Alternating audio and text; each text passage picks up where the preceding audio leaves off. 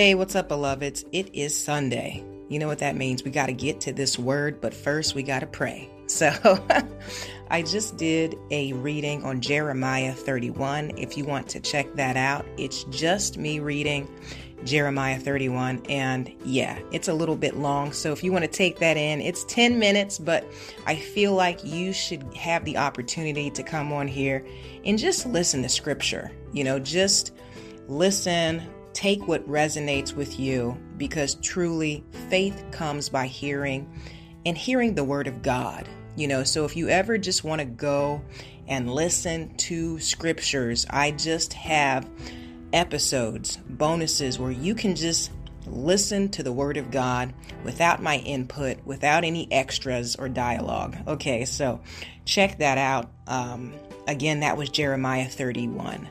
What I'm going to get into today is 2 Samuel chapter 7. This is the NIV version. If you want to follow along, feel free to do so. But first, we got to pray before we slay. All right, so let's get into it.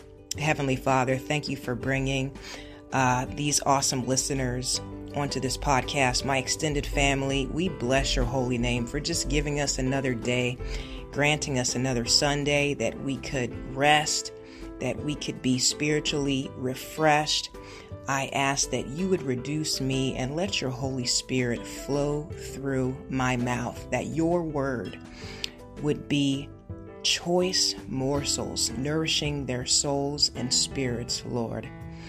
Please forgive us of our trespasses and help us to forgive those who've trespassed against you we want to be in your presence from a stance of peacefulness. We want to release any strife, any anxiety, anything that would hinder our connection with being in fellowship with the Holy Spirit, Lord.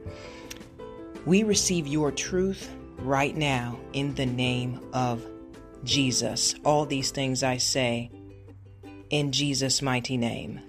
Amen and amen men. All right, you guys, let's get to it and do it. So, once again, this is 2 Samuel chapter 7.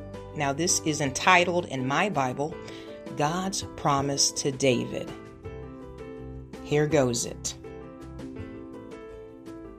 After the king was settled in his palace, and the Lord had given him rest from all his enemies around him, he said to Nathan the prophet, Here I am living in a place of cedar while the ark of God remains in a tent. Nathan replied to the king, Whatever you have in mind, go ahead and do it, for the Lord is with you. That night the word of the Lord came to Nathan, saying, Go and tell my servant David, this is what the Lord says Are you the one to build me a house to dwell in? I have not dwelt in a house from the day I brought the Israelites up out of Egypt to this day. I have been moving from place to place with a tent as my dwelling. Wherever I have moved with all the Israelites, did I ever say to any of their rulers whom I commanded to shepherd my people Israel, Why have you not built me a house of cedar? Now then, tell my servant David, This is what the Lord Almighty says I took you from the pasture and from following the flock to be ruler over my people Israel. I have been with you wherever you have gone, and I have cut off all your enemies from before you. Now I will make your name great, like the names of the greatest men of the earth, and I will provide a place for my people Israel and will plant them so that they can have a home of their own and no longer be disturbed. Wicked people will not oppress them anymore, as they did at the beginning and have done ever since the time I appointed leaders over my people Israel. I will also give you rest from all your enemies. The Lord declares to you that the Lord Himself will establish a house for you. When your days are over and you rest with your fathers, I will raise up your offspring to succeed you, who will come from your own body and I will establish his kingdom. He is the one who will build a house for my name, and I will establish the throne of his kingdom forever. I will be his father, and he will be my son. When he does wrong, I will punish him with the rod of men, with floggings inflicted by men. But my love will never be taken away from him, as I took it away from Saul, whom I removed from before you. Your house and your kingdom will endure forever before me. Your throne will be established forever. Nathan reported to David all the words of this entire revelation. Yo, there's a few things that I take from this scripture right here. Number one, everyone has a place and everyone has a purpose. So David basically he wanted to build this. I mean, David, he was consumed by the love of the Lord. Like he was in love with the Lord. He was the Lord's friend. You know what I'm saying? So he wanted to build the Lord this house, this temple, you know, this this um, you know, monumental place that would basically be um, a place to reverence God you know, like to honor God. He wanted to build something just massive and beautiful. Like, I want to build a house for you, Lord, because I love you that much, you know? And God is like, yo, I don't need you to build me a house.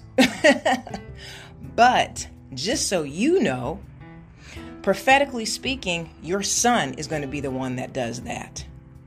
Right? So, how many times have you wanted to do something and it wasn't your place. You know what I'm saying? Like in this scripture, even though David was just so um, consumed by the thought of doing this to honor God, that wasn't God's plan for him. You know what I'm saying? So it's like we have to know our place. And no matter how ambitious we get, we have to be in alignment with God's will for our life. You know, because truly, timing is everything, but also what we are purposed with is everything. Like, people are graced for certain things. People are graced to endure certain tribulations, just like people are graced to have these supernatural gifts. You know what I'm saying? Like, for example, do you know Michael Jordan for basketball or baseball? yes, he did love baseball. Yes, he did play baseball. But he was graced. His finesse was playing basketball. That was his legacy. I mean, could you imagine if he didn't play basketball and maybe he just stuck to baseball? You know what I'm saying? Like, God spoke to David like, I will make your name great, but you're not going to be great in this capacity. This particular purpose is actually for your son. So you're moving ahead of me, you know, which is, it's awesome because David had such a connection with God. He was in constant prayer. Like he went to God for everything. God was really his counselor, unlike a lot of us where we want the input of neighbors and friends and people that are completely irrelevant to our purpose, people who don't know us, people who don't know what God has graced us to do. So he was always looking to God and looking to Nathan the prophet for instruction. You know, so we got we have to be diligent in seeking God first. You know, but here's the thing even though this was David's plan, he wanted to do this to build him a house to honor God, right? Even though that was his intention. And it didn't work out because it wasn't supposed to. It, it wasn't his purpose. It wasn't on God's agenda for his life. God still blessed him. God still made him a ruler. I mean, you want to talk about a great king yo, David didn't build the house for the Lord. his son did. But David had his own legacy, y'all. Like, are you understanding what I'm saying? So, the reason why I tell you this is because I don't want you to be discouraged if your plans don't work out. Because God's got a better plan. He has a custom plan. He has a plan that is tailored for your life, for your aptitude, for your season. You know what I'm saying? So don't ever be that person that you you're so stiff-necked or you're so stubborn. You know, even if you have good intentions, good intentions in the wrong person won't be blessed. You know what I'm saying? You can have the best intentions ever, but that doesn't necessarily mean that that's your purpose, that that's your God given purpose. And God's purpose over your life cannot fail because He created you for that specific intention, for that agenda, right? So know that your plans may not work but God's plans, yo, they don't return void. You cannot fail. Once you get in alignment with what God's plan is for your life, then you're going to start to see a harvest. Then you're going to start to see that, you know, um, there's going to be momentum there. You know, so don't fight your grace. Don't be that person where it's like, well, I want to do this. You know, this is something that I want to do. Boo. But trust me when I tell you, God is a cultivator, man. He is an innovator. The things that He plans for us, the things that He has planned for your life, nobody else can perform but you. I mean, that is the truth. like, when God has something spoken over your life, His word will not return void. We just have to make sure that we're in alignment with that thing. You know, so if something's not working out for you, if you find that all of your toil is, you know, not actually creating a harvest for you, is not prospering, take time and ask God, yo, who am I, Lord? What is it that you want me to do. Instead of doing? instead of continuing to labor and labor and do more and you know maybe I'll pivot this way and try this. Sometimes you just got to be still. You have to rest. Learn to rest in God. And he will give you revelations. Like God God is such a master. He will give you tips you know what I'm saying he will tell you what to do step by step by step. And then one day you're just in this place. And it's like, yo, I didn't even know I was capable of doing this. I didn't know this was God's design for my life. I didn't even know I had the power to attain and achieve such things.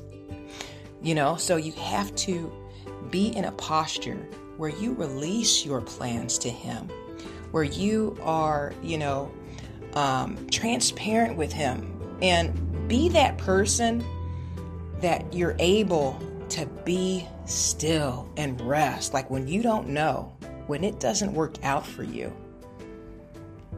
be that person where you are spiritually attuned to what God is trying to do in your life. I'm saying this because, listen, if there is anyone on this podcast that's listening to my voice right now, I can guarantee you that I am more stubborn than you. I am that person. And God straight up told me one time, like, you are stiff necked, you are stubborn, and you're going to keep hurting yourself, and you're going to keep failing, and you're going to keep frustrating yourself because you keep trying to concoct your own plans based off of the world and its trends when I have known you since before the foundations of the world was laid. I knew who you were, I knew who you were meant to be. So we have to be receptive to what He wants from us. You know, and even in the next one, um, I'm just going to go over this real quick because this is also part of chapter 7 David's prayer. This is what David does. He goes straight to God, right? He sat before the Lord and he said, Who am I, O sovereign Lord? And what is my family that you have brought me this far? And as if this were not enough in your sight, O sovereign Lord, you have also spoken about the future of the house of your servant. Is this your usual way of dealing with man, O sovereign Lord? What more can David say to you? For you know your servant, O Lord. For the sake of your word and according to your will, you have done this great thing and made it known to your servant. Y'all, God will tell you. so he makes it known to him, right? Like, yo, even though you're not going to build me a house, your house and your kingdom will endure forever before me. Your throne will be established forever. Notice God did not get into the details. he doesn't do that, you guys. I wish he would, right? Just give you like a little path, a little, you know, outline so you know the framework and the next steps and all that. No. God will just tell you, I have a promise over your life. You are going to achieve certain things. He won't necessarily tell you what those things are, but you will have a spiritual discernment to know that, okay, even though the plans that I had in mind are not going to work, God's plan for my life, yo, it's already done.